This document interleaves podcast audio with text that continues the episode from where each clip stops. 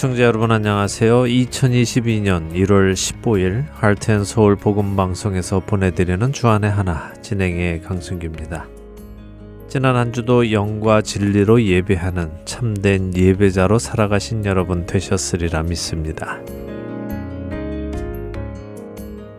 새해가 되면서 여기저기서 많은 새해 인사를 받고 또 인사를 드리게 됩니다. 여러분들은 누군가에게 새해 인사를 드릴 때 어떻게 인사하십니까? 한국 사람 대부분은 새해 복 많이 받으세요 라고 인사를 하지요. 여러분도 그러십니까? 사실 참 좋은 말이면서도 이 복이라는 단어가 가지고 있는 의미를 무엇이라고 생각하느냐에 따라 그리스도인들이 사용할 수도 있고 또 사용하기에 부적절하기도 하다는 생각이 듭니다. 세상 사람들은 새해 복 많이 받으세요라고 할 때 복을 물질적 풍요를 의미할 때가 많기 때문이지요.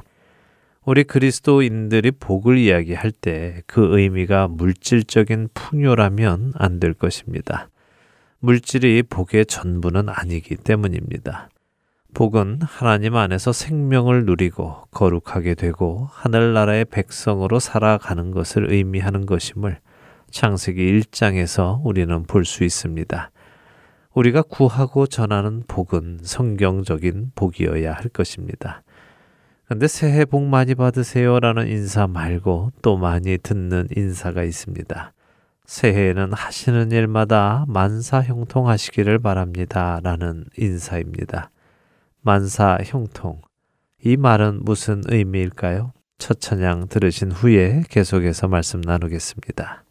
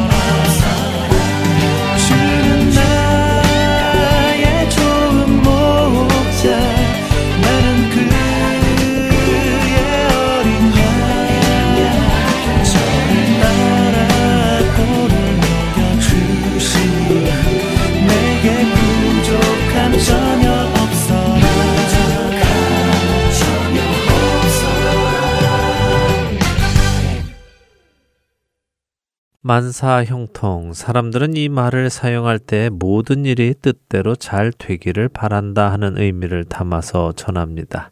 한국에는 한국어를 설명해 주는 한국어 문회라는 곳이 있는데요. 이곳의 설명을 읽어보면 만사 형통의 형은 형통할 형이라는 한자인데 이 안에는 제사라는 뜻을 포함하고 있다고 합니다. 그래서 만사 형통의 의미는 조상신을 잘 모시면 일이 잘 풀린다 하는 뜻이라고 한국어문 한자회는 설명하고 있습니다. 만사 형통이라는 말의 의미가 조상신을 잘 모시면 모든 일이 잘 풀린다 하는 뜻이라고 해도 대부분의 사람들은 그런 의미로 사용하기보다는 하시는 모든 일이 뜻한 대로 이루어지기를 바란다 하는 마음으로 사용할 것입니다. 하지만 복이라는 단어를 세속적인 의미를 품고 사용하면 그것이 우리에게 맞지 않는 듯이 이 형통이라는 단어 역시 세속적인 의미를 품고 사용하면 우리 그리스도인들에게 맞지 않을 것입니다. 성경에 형통이라는 단어가 나오는데요. 성경 속의 형통이 우리가 사용하는 형통과 비슷하면서도 또 차이가 있습니다. 우리의 형통은 세속적인 형통이 아니라 성경적인 형통이어야 하겠지요. 구약 성경의 형통이라는 단어는 히브리어 찰라흐입니다. 이 단어는 앞으로 돌진하다, 무엇 무엇을 달성하다, 승리하다, 번영하다, 성공하다 등의 의미를 가지고 있습니다. 근데 돌진하고 달성하고 승리하고 번영하고 성공하는 이 모든 것이 누구의 관점에서일까요? 나의 관점일까요? 내 생각과 내 뜻을 달성하고 내 뜻대로 돌진하여 승리하고 번영하고 성공하는 것을 성경도 형통이라고 말씀할까요? 그것은 세속적인 의미의 형통입니다.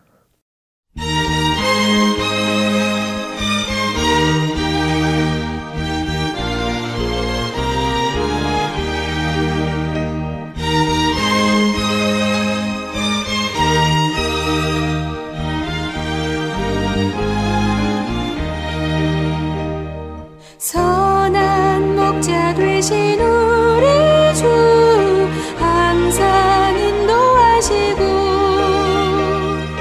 방초 동산 좋은 곳에서 우리 먹여줍소서. 선한 목자 곳에 주여 항상 인도하소서. 선한 목자 곳에 주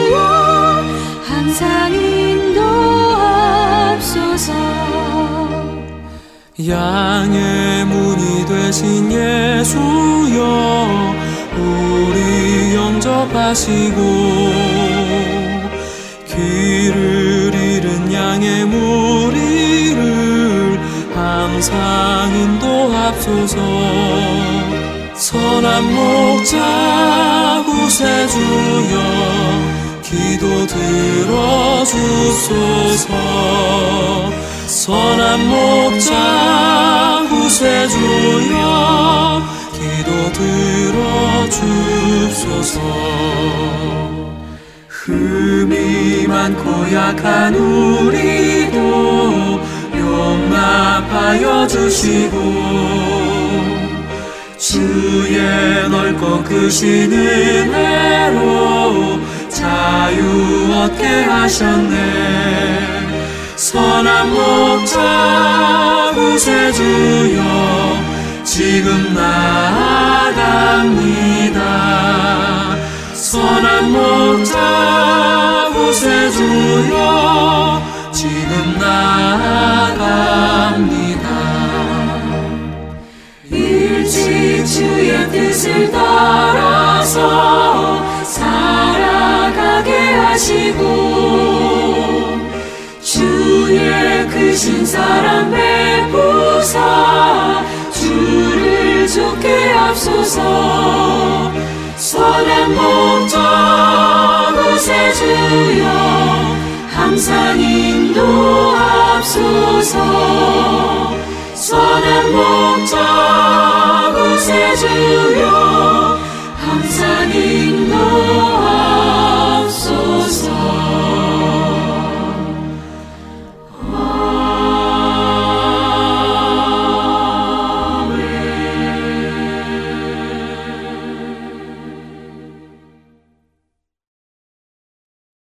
형통이라는 찰라흐가 성경에서 처음 사용된 것은 창세기 24장 21절입니다.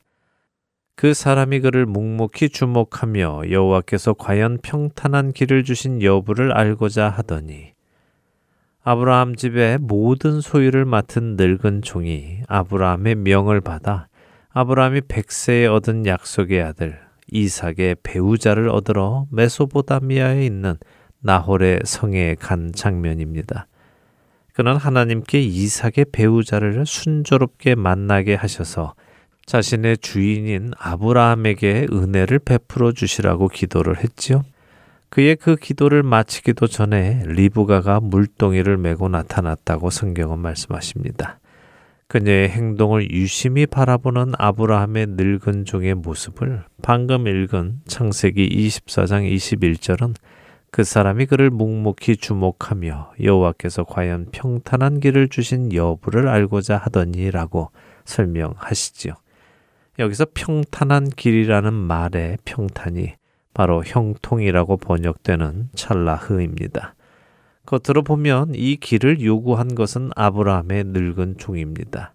그 늙은 종이 하나님께 자기 주인의 아들의 배우자를 만나게 해달라고 기도했습니다. 그 뜻이 달성되는지 그 뜻대로 일이 일어나는지 늙은 종은 지켜보지요. 그러나 약속의 아들 이삭의 배우자를 선택한 것은 아브라함도 아니고 그의 늙은 종도 아니었습니다. 그것은 하나님이셨습니다. 그들은 단지 하나님께 구하기만 했습니다. 어떤 어떤 사람을 달라고 이런 사람이면 괜찮겠다고 구한 것이 아니라 하나님께서 이삭의 배우자로 준비한 사람이 나타나게 해달라고 하나님의 그 뜻이 이루어지는 형통함이 있게 해달라고 구한 것입니다. 그렇기에 형통은 하나님의 뜻이 달성되는 것이고 하나님의 뜻이 이루어지는 것입니다.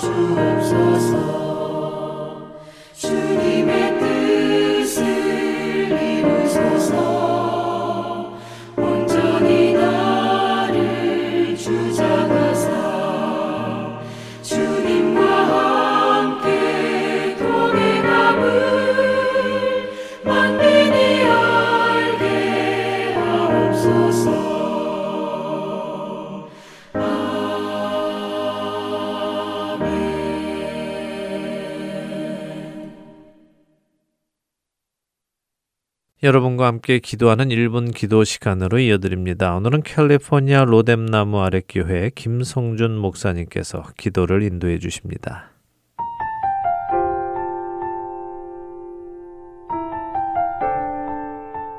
애청자 여러분 안녕하세요. 하트앤서울 복음방송 1분 기도 시간입니다. 저는 캘리포니아 발렌시아에 위치한 로뎀나무 아래 교회를 섬기고 있는 김성준 목사입니다.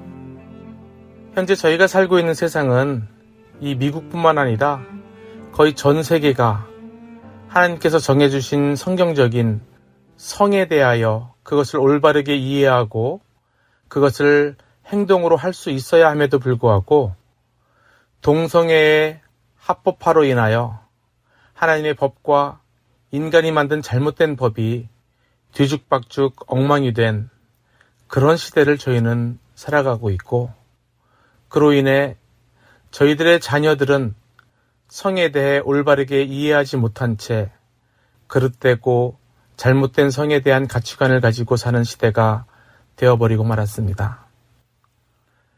오늘은 저희 차 세대들을 위해 기도할 텐데요. 저희 자녀들이 평생 동안 영적으로나 성적으로 순결하게 생활할 수 있도록 함께 기도해 주시기를 원합니다. 순결이 저희 자녀들의 인격에 뿌리를 내려서 그들이 행동을 하게 하고 인간관계에서 언제나 경건한 규칙을 가지고 살아가게 하고 하나님 보시기에 아름다운 것이 아니면 과감하게 거절할 수 있는 능력을 허락해 달라고 그렇게 기도하십시다. 세상 사람들은 하나님의 창조 질서를 거슬러 가는 문화를 형성하고 있습니다. 성을 왜곡하거나 본래 주신 성 정체성을 바꾸는 동성애를 정당화하고 있는데 이런 악한 세력들이 저희의 자녀들에게 접근하지 못하게 막아주시고 성경적인 바른 판단으로 그 동성애의 잘못됨을 깨닫고 조금도 타협하지 않게 해달라고 자녀들을 위해 기도해 주시길 바랍니다. 그럼 다 함께 기도하겠습니다.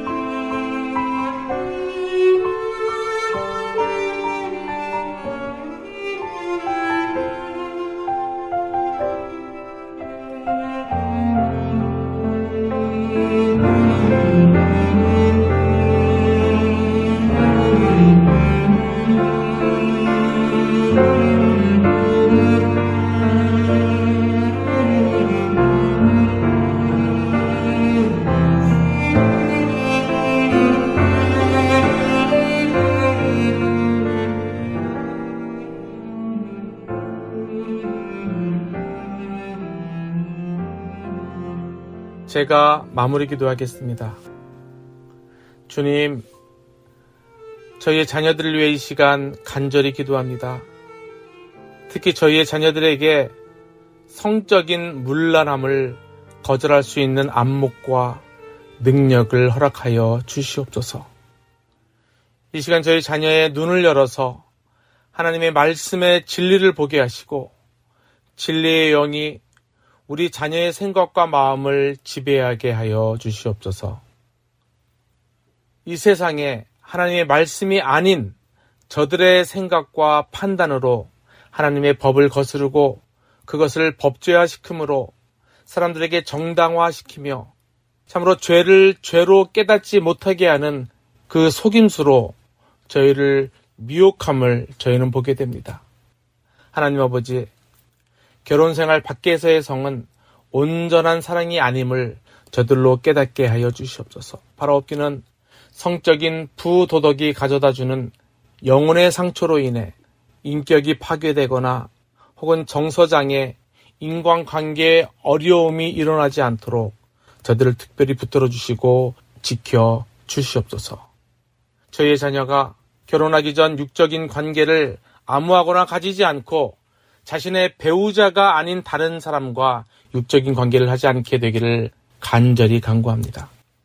이 세상은 지금 하나님의 창조 질서를 거슬러 가는 문화가 형성되어 가고 있습니다. 성을 왜곡하거나 하나님께서 주신 성 정체성을 바꾸는 동성애가 저희의 자녀들에게 접근하지 못하게 막아주시고 성경적인 바른 판단으로 동성애의 잘못됨을 깨닫고 조금 더 그것에 타협하지 않게 하여 주시옵소서. 성령을 거스려 악한 의도를 가지고 하나님을 대적하며 진리를 흐리어서 타락한 세상에 빠져들게 하는 모든 세력으로부터 저희의 자녀가 멀리 있게 하시고 이런 존재들은 우리 자녀의 인생에서 제해해 주시기를 간절히 바랍니다. 하나님이 보시기에 좋았더라 되게 하시고 혹시라도 바른 선을 저희 자녀가 넘어가려 할 때마다 자녀의 마음속에 깨달을 수 있는 감각을 허락하여 주시고 상황이 급할 때는 깜짝 놀랄 만한 성령의 경보를 울려 주시옵소서. 영적으로나 육적으로나 순결한 상태에 늘 머물러 있어 하나님께서 주시는 생명의 면류관을 받도록 하나님의 은혜 속에 머물도록 하게 하여 주시옵소서. 감사드리며 예수님의 거룩하신 이름으로 기도하옵나이다. 아멘.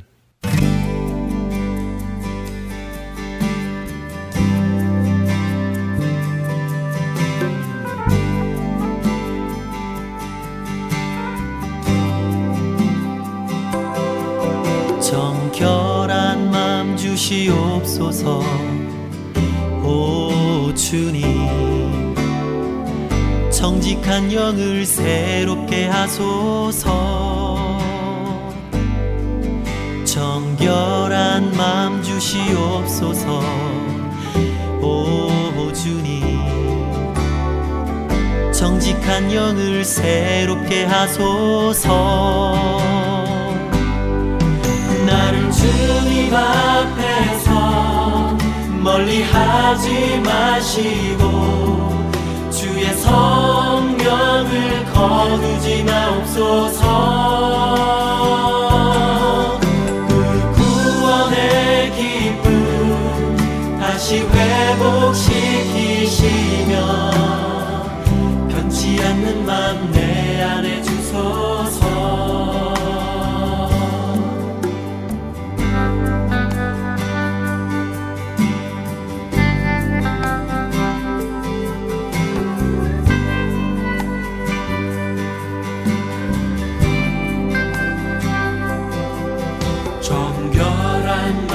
주시옵소서.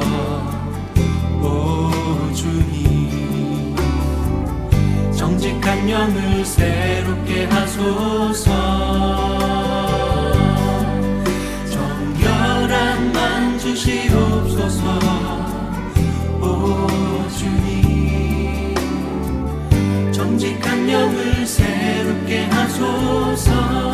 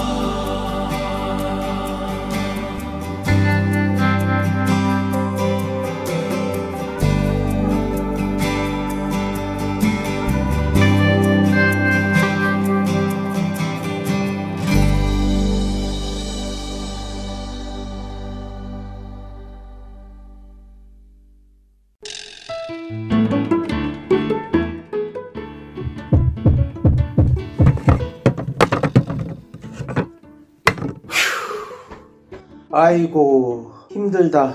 여보, 정말 수고 많았어요. 그게 마지막 짐이죠? 음, 이제야 이사가 끝났네. 당신은 이제부터 정리해야 되니 한동안 힘들겠네요. 어, 괜찮아요. 천천히 짐 풀면서 정리하면 돼요. 정말 수고했어요. 아참, 하트앤서울 복음방송에 새집 주소 알려줬어요? 짐은 천천히 풀어도 되지만 집 주소 바뀐 것은 빨리 알려줘야 CD가 배달이 오죠. 어머, 이사하느라 정신이 없어서 깜빡했네요. 지금 당장 전화해서 알려드려야겠어요. 602-866-8999 주소나 전화가 변경되었을 때 저희에게 알려주시면 큰 도움이 됩니다. 불필요한 CD 반송과 귀한 후원금도 낭비하지 않게 됩니다. 바쁘시더라도 꼭 연락 주세요. 연락 주실 전화번호는 602-866-8999입니다. 이메일이나 카톡으로 연락 주셔도 됩니다.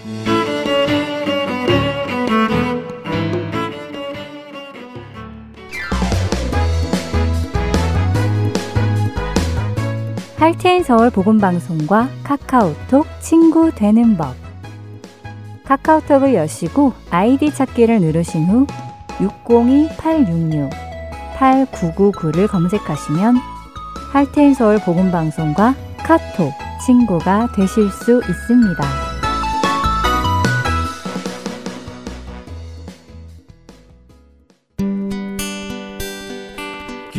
소식 사랑으로 땅끝까지 전하는 아랜소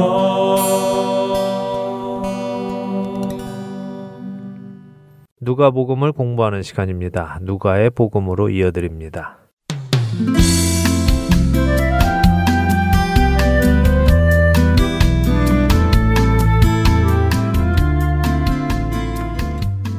애청자 여러분 안녕하세요. 누가복음 진행의 한미진입니다. 네, 여러분 안녕하세요. 강승규입니다. 변화산에서 내려오신 예수님께서 듣지 못하고 말 못하는 귀신을 아이에게서 쫓아내 주셨습니다. 네. 이 장면을 마태, 마가, 누가복음을 함께 보며 그 의미를 살펴보았어요. 네, 그렇습니다. 그러나 우리가 공부하는 이 누가복음은 그 사건에 대해 그리 자세하게 설명해 주고 계시지는 않았죠. 네. 대신 우리가 누가복음에 기록된 사건에서 생각해 볼 것이 있는데요. 그것은 누가복음 9장 41절에 예수님께서 아이를 데리고 오라고 하시니 아이의 아버지가 데리고 나오는데 42절에 보니 올 때에 귀신이 그를 거꾸로 때리고 심한 경련을 일으키게 했다 하고 기록되어 있지요. 아이의 그런 모습이 너무 무서웠을 것 같아요. 네. 또 안타깝기도 하고요. 그랬을 것입니다. 이 귀신은 왜 이렇게 심하게 마치 최후의 발악을 음. 하듯 그랬을까요? 네. 예수님께로 이 아이가 가는 것을 원치 않기 때문이고 또 거기 있는 사람들의 믿음이 떨어지게 하기 위함일 테고요. 네. 또한 자신의 앞에 계시는 분이 전능하신 하나님이시며 그 하나님의 아들이심을 알기 때문이겠죠. 그렇겠네요. 우리네 삶도 마찬가지입니다. 우리가 세상에 속해 살아가다가 주님께로 나오려고 할때 어둠의 세력은 그것을 막기 위해 온갖 여러 가지 일을 합니다. 이 아이를 거꾸로 뜨리고 경련이 일어나게 한 것처럼 우리의 삶이 거꾸러지도록 넘어뜨리고 주님께 나가지 못하도록 경련을 일으키기도 합니다. 네. 그러나 거기에 두려워하여 예수님께 나아가기를 멈춰서는 안 됩니다. 그렇게 거꾸러지도록 넘어뜨리고 경련을 일으키게 할 때 포기하지 말고 오히려 더 예수님께로 가야 합니다. 네. 이렇게 아이를 예수님께 데리고 나오니 예수님께서 어떻게 하십니까? 그 더러운 귀신을 꾸짖으시고 아이를 낫게 하시고는 아이의 아버지에게 도로 주셨다고 누가복음 9장 42절은 말씀하십니다. 어떤 상황에서도 예수님께로 나아가는 우리 모두가 되기를 바랍니다. 자, 오늘은 그 이후의 이야기를 또 보도록 하겠습니다. 누가복음 9장 43절 상단까지 지난 시간에 읽었는데요. 9장 43절부터 50절까지 읽고 오늘 이야기 나누겠습니다. 네, 누가복음 9장 43절부터 읽습니다. 사람들이 다 하나님의 위엄에 논란이라 그들이 다 그 행하시는 모든 일을 놀랍게 여길세 예수께서 제자들에게 이르시되 이 말을 너희 귀에 담아두라 인자가 장차 사람들의 손에 넘겨지리라 하시되 그들이 이 말씀을 알지 못하니 이는 그들로 깨닫지 못하게 숨긴 바 되었습니다. 또 그들은 이 말씀을 묻기도 두려워하더라. 제자 중에서 누가 크냐 하는 변론이 일어나니 예수께서 그 마음에 변론하는 것을 아시고 어린아이 하나를 데려다가 자기 곁에 세우시고 그들에게 이르시되 누구든지 내 이름으로 이런 어린아이를 영접하면 곧 나를 영접하며 또 누구든지 나를 영접하면 곧 나를 보내신 이를 영접함이라. 너희 모든 사람 중에 가장 작은 그가 큰 자니라. 요한이 여짜오되 주여 어떤 사람이 주의 이름으로 귀신을 내쫓는 것을 우리가 보고 우리와 함께 따르지 아니하므로 금하였나이다. 예수께서 이르시되 금하지 말라 너희를 반대하지 않는 자는 너희를 위하는 자니라 하시니라. 저런 제자들이 다투는 장면이 나오네요. 예, 그런데 그 다투는 장면이 무엇에 이어서 나오는지를 우리가 좀 보아야 합니다. 네. 자, 예수님께서 아무도 고치지 못하는 말 못하고 듣지 못하는 귀신을 꾸짖어 내쫓으시니 사람들이 다 하나님의 위엄에 놀랐다고 하십니다. 이 일은 하나님 외에는 가능하지 않기 때문이죠. 네. 지난 시간에도 나누었지만 당시의 바리새인들이 귀신을 내쫓을 때는 귀신의 이름을 부르고 하나님의 이름으로 그 귀신을 내쫓았는데 이 귀신은 듣지 못하고 말하지 못하니 하나님의 이름의 권세로 바리새인들이 내쫓지 못했습니다. 예수님의 제자들도 마찬가지였고요. 그런데 예수님은 내쫓으셨습니다. 이것은 영적인 일로서 하나님께 속한 일이니 이 일을 보고 사람들이 하나님의 권세와 힘을 경험하고 놀란 것입니다. 음, 자, 이렇게 놀랍게 여기는 그들에게 예수님이 말씀하십니다. 뭐라고요? 예수님께서 지금부터 하시는 말씀을 귀담아두라고 하시네요. 네. 그리고는 예수님께서 사람들의 손에 넘겨질 것을 말씀하시고요. 맞습니다. 그 말씀 이후에 이런 다툼이 일어난 음, 것입니다. 네. 자, 그럼 예수님의 말씀을 먼저 좀 살펴보지요. 예수님께서 장차 사람들의 손에 넘겨지리라라고 하셨습니다.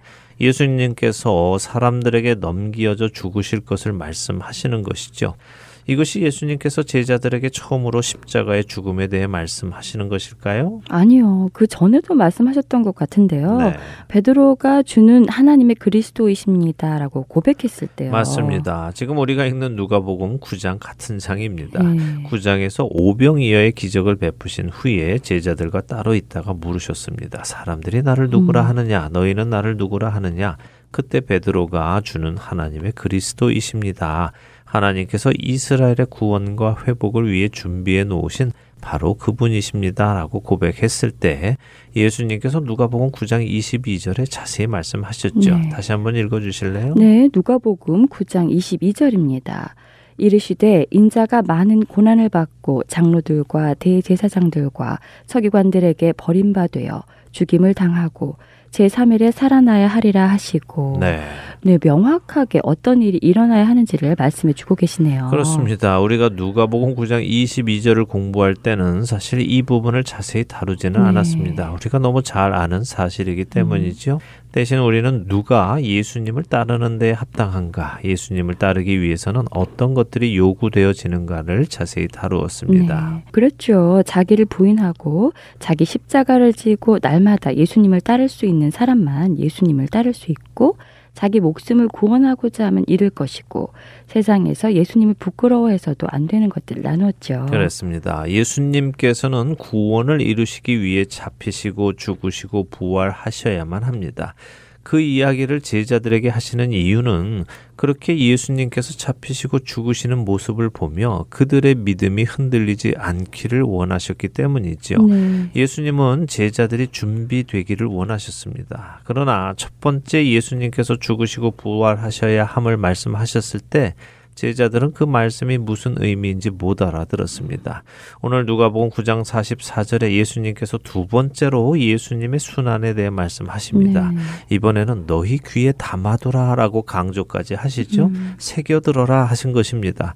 그런데 제자들은 그 말씀을 음. 알지 못했다고 45절이 말씀하십니다. 네, 그런데 그들이 깨닫지 못하는 이유가 그들로 깨닫지 못하게 숨긴 바 되었음이라고 하시네요. 그럼 제자들이 깨닫지 못하는 것이 당연한 것 아닐까요? 만약 하나님께서 제자들에게 숨기시기로 하셨다면 그것을 알 수 없으면 당연한 것 같거든요. 예, 맞는 말씀입니다. 하나님께서 숨기기로 하셨다면 알 수 없는 것이 당연하지요. 네. 그럼에도 불구하고 예수님께서는 왜 말씀하실까요? 어차피 어차피 말해줘도 음. 못 알아듣는 말을 네. 왜 해주실까요? 그 답은 요한복음에서 얻을 수 있는데요. 요한복음 14장 25절과 26절을 읽어주시기 바랍니다. 요한복음요. 네. 네. 요한복음 14장 25절과 26절입니다. 내가 아직 너희와 함께 있어서 이 말을 너희에게 하였거니와 보혜사 곧 아버지께서 내 이름으로 보내실 성령 그가 너희에게 모든 것을 가르치고 내가 너희에게 말한 모든 것을 생각나게 하리라. 네. 아, 예수님께서 제자들에게 말씀을 미리 하신 이유는 성령님께서 오셨을 때 생각나게 하시기 위함이라는 말씀이군요. 네, 그렇습니다. 하나님과 예수님 그리고 성령님을 우리는 삼위일체의 하나님 이렇게 칭하죠. 네. 이것은 참으로 이해하기 어려운 개념입니다. 이런 개념이 우리 사람에게는 없기 때문이죠. 그래서 참으로 많은 해석이 나오고 그런 서로의 해석 속에서 대립과 분열도 음. 나옵니다. 그러나 그것은 어리석은 일입니다. 왜냐하면 성경에 명확히 설명되어 있지 않은 것을 네. 우리가 명확하게 설명하려고 시도하며 서로 다르게 설명한다고 해서 논쟁하고 분열하는 음. 것은 어리석은 일이죠. 네. 그런 알 수 없는 개념을 명확히 하려는 시도보다요. 성경이 우리에게 밝히 알려주시는 것에 오히려 집중하고 이해하는 것이 옳습니다. 네. 자, 하나님께서는 태초에 천지를 창조하시고 인류 구원을 시작하셨습니다. 하나님의 백성을 찾는 일을 시작하셨죠. 네. 그리고 때가 찾아 하나님의 한 위격이시고 하나님의 아들이신 예수 그리스도께서 오셨습니다. 예수님께서 오셔서 하신 일은 무엇일까요? 뭔가 새로운 말씀을 하신 음. 것일까요? 하나님이 하신 말씀과는 다른 어떤 말씀을 하셨을까요? 아닙니다. 예수님께서는 요한복음의 여러 곳에서 예수님께서 스스로 말씀하시지 않고 오직 하나님 아버지께서 가르치신 대로 말씀하심을 강조하십니다. 그 중에 요한복음 8장 28절을 한번 읽어주세요. 요한복음 8장 28절입니다. 이에 예수께서 이르시되 너희가 인자를 든 후에 내가 그인 줄을 알고 또 내가 스스로 아무것도 하지 아니하고 오직 아버지께서 가르치신 대로 이런 것을 말하는 줄도 알리라. 네. 그렇네요. 예수님께서 스스로 아무것도 하지 않으시고 오직 아버지께서 가르치신 대로 이런 것을 말한다고 하시네요. 네, 예수님께서 오셔서 새로운 무언가를 가르치신 것이 아니라 음, 하나님께서 선지자들을 통해 해 오셨던 그 말씀을 풀어서 가르치신 네. 것입니다. 새로운 가르침이 아니라 처음부터 있던 하나님의 말씀을 가르치신 것입니다. 그리고 이제 예수님께서 죽으시고 부활하신 후에 하나님께로 가시면 약속하신 성령님을 보내실 것입니다. 그 성령님은 이 땅에 오셔서 무슨 일을 하실까요? 조금 전에 읽었던 요한복음 14장 25절과 26절 말씀대로 예수님께서 하신 말씀을 생각나게 하시는 것이군요. 그렇죠. 하나님이 말씀하셨고 예수님이 오셔서 설명해 주셨습니다. 음. 그리고 성령님께서 오셔서는 그것을 깨닫게 해 주시는 네. 것이죠. 결국 모든 것은 하나님의 말씀입니다. 예수님과 음. 성령님 역시 하나님의 말씀을 말하시고 그것을 깨닫게 도우신 것입니다. 이분들은 세 분이시지만 하나이십니다. 한 말씀을 하시죠. 같은 일을 하십니다. 삼위일체이기에 그렇습니다. 예수님께서 지금 제자들이 못 알아듣는데도 말씀하시는 이유는 이제 예수님께서 가시고 성령님께서 오셔서 제자들로 예수님께서 하신 말씀을 깨닫게 하실 것이기에 그렇습니다. 네. 성령님의 도우심 없이는 예수님의 말씀을 깨닫고 이해할 수 없습니다. 지금 제자들에게 예수님의 말씀은 듣기는 들어도 깨닫지 못하도록 숨긴 바 되어 있습니다. 네. 그러나 성령님이 오실 때 그들은 깨닫게 될 것입니다. 이렇게 깨닫지 못하니 예수님께서 자꾸 죽으신다고 음, 하시고 음. 사람들의 손에 넘겨진다 하시니 그게 도대체 음. 무슨 말씀인지 묻기도 두려워한다고 기록했습니다. 근데 제자들은 무엇을 두려워하는 것일까요? 그러게요. 예수님께서 사람들의 손에 넘기워져야 한다. 죽으시고 부활하셔야 한다고 하신 말씀이 무슨 의미인지 잘 모르겠으면 물어보면 될 텐데 왜 묻지 않고 오히려 묻기를 두려워한 것일까요? 그렇죠. 예. 종종 사람들은요, 음. 진실을 알기를 음. 두려워하기도 합니다. 네. 만일 그 진실이 자신의 생각과는 반대이거나 자신이 원하는 것과는 반대일 때 그런 일이 일어나는데요. 네. 많은 이단에 빠진 사람들이요, 진리를 알기를 두려워합니다. 자신들이 믿고 있던 것이 사실이 음. 아니라고 드러나거나 네. 자신들이 원하던 일이 일어나지 않을 것이라는 사실을 알게 되는 것을 두려워해서 진실의 귀를 막고 자신들이 원하는 것만을 계속해서 바라보는 경우가 있습니다. 네. 저는 지금 이 제자들이 예수님과는 동상이몽을 하고 있다고 생각합니다. 동상이몽이요. 네. 같이 행동하지만 서로 다른 꿈을 꾸고 있다는 말씀이군요. 그렇죠. 예수님을 따라다니는 저들은 예수님과 함께 동행하고 있지만 네. 예수님과는 전혀 다른 생각을 가지고 있는 것입니다. 예수님은 구원을 위해 하나님의 자리에서 내려오셔서 인간이 되셨습니다. 낮은 곳으로 내려오셨죠. 그리고 가장 비참하게 죽으심으로 인간의 모든 죄의 값을 직접 치르려 하십니다. 그렇게 죽기까지 순종하시는 예수님을 하나님께서는 지극히 높이시고 모든 만물을 다스리는 권세를 주실 것입니다. 그런데 예수님을 따라다니는 이 제자들은 하나님과 예수님의 그런 계획은 모르는 채 네. 이제 곧 예수님께서 이스라엘의 왕위에 오르실 음. 것이라고 믿고 있습니다. 그래서 그들은 예수님과 함께 나라를 다스릴 자리에 오르기를 속으로 기대들을 하고 있는 것이죠. 한 자리 하려고 자신들의 음. 생업을 다 내려놓고 예수님을 따라다닌 것입니다. 네. 그런데 그런 예수님께서 자꾸 이상한 말씀을 하십니다. 자신들 생각과는 반대되는 말씀을 하시는군요. 사람들에게 넘기워진다던가 죽으신다던가 하는 말씀이요. 그렇죠. 그러니까 묻고 싶지 않은 것입니다. 네. 물었다가 정말 음. 예수님께서 어 나 죽어야 돼라고 확실히 말씀하시면 자신들이 쫓던 것을 다 잃어버리게 되는 것입니다. 허사가 되죠. 생업까지 버리면서 쫓아왔는데 음. 헛것을 쫓아왔다는 것을 알게 될까 봐 두려워서 묻지도 못하는 네. 것입니다. 제자들은 이처럼 예수님께서 죽으셔야 한다고 두 번이나 말씀하셨는데도 불구하고 그 사실을 알려 하지 않았고 알고 싶어 하지도 않았습니다. 더 나아가서 이들은 자신들이 왜 예수님을 따르고 있었는지 그 속마음을 드러냅니다. 그렇죠. 누가 크냐 하는 변론이 일어난 것이 그들의 속마음이었다는 말씀이죠. 그렇죠. 이들이 예수님을 쫓은 것은 음. 하나님 나라가 이 땅에 오는 것 자체에 있는 것이 아니라 네. 그렇게 하나님 나라가 이 땅에 올 때 누가 더 높은 자리에 앉을 것인가에 관한 것이었습니다. 좋은 모습은 아니네요. 당연히 아니죠. 이러한 그들의 모습은 세상에 속한 사람들의 네. 모습입니다. 그 이야기를 예수님께서 지금 어린 아이를 하나 세우시고는 해주시는 것이죠. 당시에 어린아이는 어떤 취급을 받았습니까? 뭐 요즘이야 아이들이 왕이죠. 어른들이 아이들의 눈치를 음. 보며 사는 시대입니다. 그렇죠. 집안의 많은 결정을 아이들을 위하여 하거나 아이들 중심으로 하는 경우가 많죠. 그렇습니다. 그러나 예수님 당시 아이들은 사람을 쓸 때 포함하지 않았음을 우리는 알지요. 음, 네. 다시 말하면 어린아이는 사람 취급을 하지 않은 것입니다. 그렇기에 아이들에게 신경 쓰는 사람은 없습니다. 예수님의 말씀을 잘 보세요. 예수님께서는 내 이름으로 이런 어린아이를 영접하면이라고 말씀하십니다. 아무도 신경 쓰지 않는 어린 아이라도 받아들이고 대접을 한다면 그것이 곧 예수님을 영접하는 것이며 그것이 곧 예수님을 보내신 하나님을 영접하는 것이다 라고 말씀하십니다. 네. 세상의 법칙은 힘 있는 사람을 영접합니다. 내게 도움이 될 사람을 네. 영접하지요. 그런 사람들에게 정성을 음. 다해서 대접합니다. 그래야 내게 떡고물이라도 떨어지고 음. 필요할 때 도움을 받을 수 있기 때문에 그렇습니다.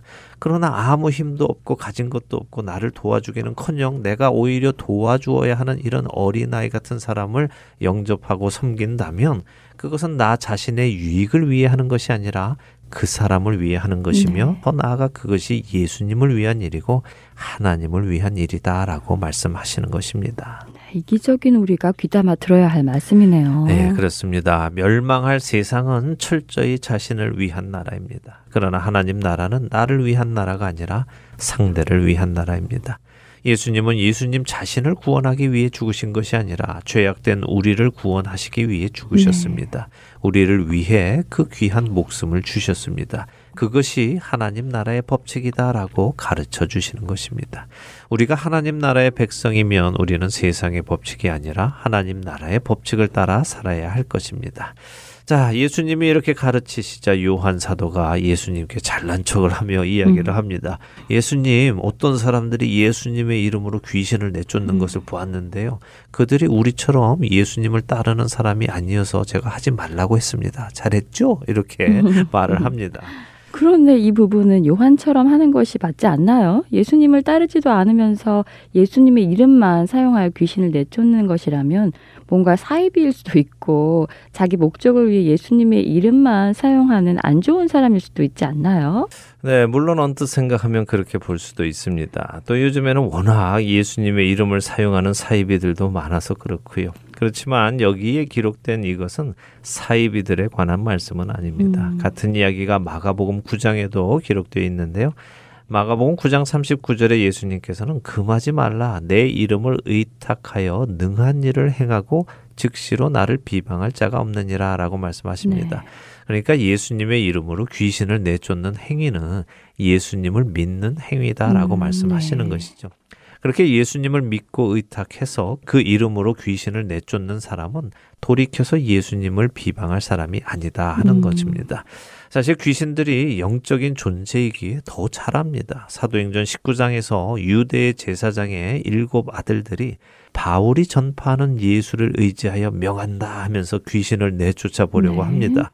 그때 악귀가 내가 예수도 알고 바울도 알거니와 음. 너희는 누구냐 하면서 그들에게 뛰어올랐다고 음, 네. 하시죠. 아무리 예수님의 이름으로 귀신에게 명한다 하더라도 예수님을 믿지 않으면 안 된다는 것이군요. 그럼요. 예수님의 이름은 주문이 아닙니다. 음. 주문은 그 주문을 외면 항상 일어나는 것이죠. 네. 열려라 참게 하고 주문을 외우면 음. 누가 외워도 문이 열리는 것이 주문입니다. 네. 믿어야 열리는 게 아니죠. 그러나 귀신을 내쫓는 것은 주문으로 내쫓아지는 것이 아니라 예수 예수님의 권세로 내쫓는 것이기에 예수님을 진정으로 믿는 사람만이 그 이름을 의탁해서 할 수 있는 것입니다. 그러니 지금 요한이 하지 말라고 금했던 사람들은 사이비가 아니라 예수님을 실제로 믿고 그 이름을 의지하여 그 일을 했기에 막아서는 음. 안 되는 것이죠. 요한이 그 사람을 막은 이유는요, 그 사람이 자신들 사도 그룹에 들어오지 않았기 때문이라고 합니다. 네. 이것은 잘못된 생각입니다. 이 잘못된 생각이 발전되면 음. 우리 교회 사람이 아니면 못하게 음. 하고 우리 소그룹 사람이 아니면 못하게 하고 음. 우리 선교회가 아니면 또 우리나라가 아니면 이런 식으로 가게 되는 네. 것이죠. 이런 모습은 잘못된 모습입니다. 하나님 나라 전체를 볼 줄 알아야 합니다. 그렇네요. 너무 자신에게만 집중하니 이런 모습이 나오는 것이네요. 우리 자신의 모습을 돌아보아야 하겠습니다. 네, 내 주위에 일어나는 일이 음. 우리 교회의 유익이냐, 나에게 유익이냐를 따지지 말고 하나님 나라에 유익한 일이라면 해야 하는 것이고 다른 이들도 하도록 해야 하는 것입니다. 나만 인정받고 우리만 인정받고 우리의 이름이 드러나고 하는 것은 하나님 나라의 방식이 아니라 세상의 음. 방식입니다. 부디 하나님 나라의 방식으로 살아가시는 우리 모두가 되기를 바랍니다. 네. 자, 오늘 누가의 복음은 여기서 마치고요. 다음 시간에 요한과 야고보 형제의 모습을 더 보도록 하겠습니다. 아, 요한과 야고보 형제가 또 무슨 일을 벌이나 보죠. 네. 궁금해지는데요. 다음 시간을 기다리겠습니다. 한 주간도 하나님 나라의 백성으로 하나님 나라의 방식을 따라 살아가시는 저와 여러분 되시길 바라며 누가의 복음 인사드립니다. 자, 저희는 다음 주에 뵙겠습니다. 안녕히 계십시오. 안녕히 계세요. 주세요.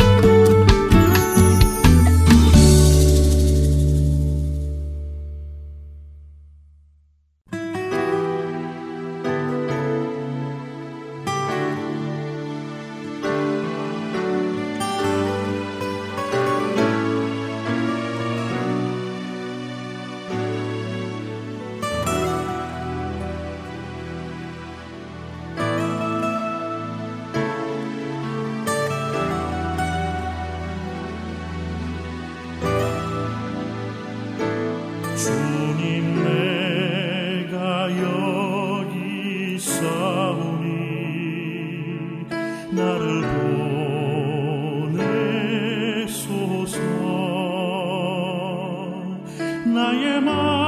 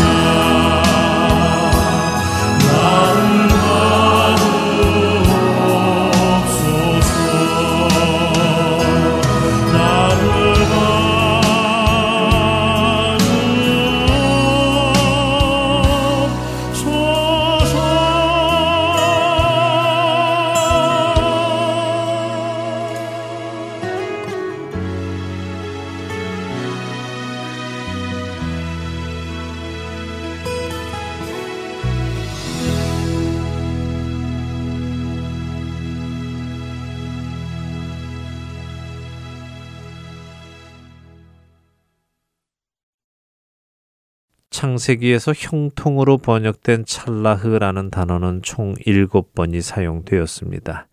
그 중에 4번은 창세기 24장에서 이삭의 아내를 찾는 장면에서 사용되었지요. 나머지 3번은 창세기 39장에서 사용되었습니다. 창세기 39장은 야곱의 아들 요셉이 형들에게 팔려 애굽의 노예로 간 장면을 그리고 있습니다. 창세기 39장 2절과 3절입니다. 여호와께서 요셉과 함께 하심으로 그가 형통한 자가 되어 그의 주인 애굽 사람의 집에 있으니 그의 주인이 여호와께서 그와 함께 하심을 보며 또 여호와께서 그의 범사에 형통하게 하심을 보았더라. 형들에게 팔려서 애굽의 노예로 끌려온 그가 형통한 자가 되었다고 성경은 말씀하십니다. 누구의 관점에서 형통한 것입니까? 요셉의 관점입니까? 요셉은 지금 슬픈 일을 겪고 있습니다.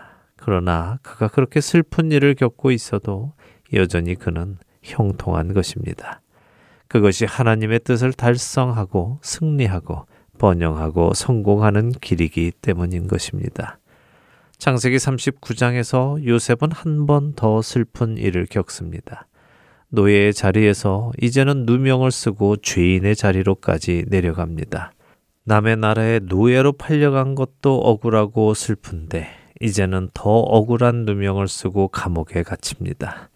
그 장면을 기록한 창세기 39장은 이렇게 끝을 맺습니다. 창세기 39장 23절입니다. 간수장은 그의 손에 맡긴 것을 무엇이든지 살펴보지 아니하였으니 이는 여호와께서 요셉과 함께 하심이라 여호와께서 그를 범사에 형통하게 하셨더라.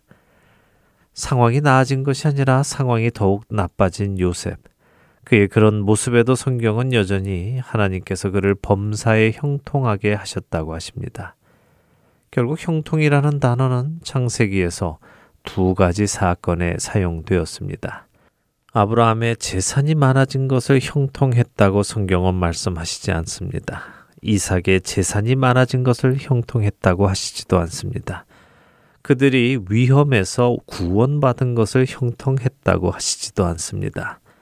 약속의 아들 이삭의 배우자를 만나게 된 것이 형통한 일이었으며 요셉이 애굽의 노예로 그리고 죄수로 감옥에 가게 된 일이 형통한 일이었다고 성경은 말씀하십니다.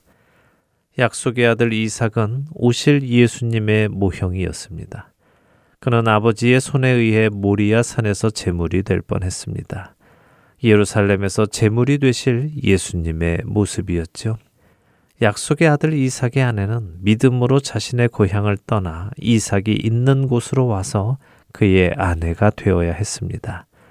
예수 그리스도의 신부인 교회는 믿음으로 자신들이 살던 세상을 떠나 예수님의 신부로 살아가야 하는 것입니다. 이 모든 과정이 하나님의 뜻이며 그 뜻이 이루어지는 것이 형통인 것입니다. 요셉 역시 오실 예수님의 모형이었습니다. 죄가 없는 그가 형제들에 의해 이방인에게 팔려가고 죄가 없는 그가 감옥에 들어가 죄수가 된 것처럼 죄 없으신 예수님께서 자기 백성에게 팔려 이방인들의 손에 넘기워져 죄수가 되어 십자가에서 죽으신 것이 형통인 것입니다. 하나님의 뜻이 이루어지는 것이기에 그렇습니다. 사랑하는 할텐 서울 복음 방송의 청자 여러분. 형통은 내 생각, 내 뜻이 내 생각대로 내 뜻대로 이루어지는 것이 아니라 하나님의 생각과 하나님의 뜻이 그분의 생각과 뜻대로 이루어지는 것입니다. 그 형통의 길이 어떨 때는 아브라함의 늙은 종의 길처럼 평탄한 길일 수도 있고 어떨 때는 요셉의 길처럼 어렵고 힘든 길일 수도 있습니다.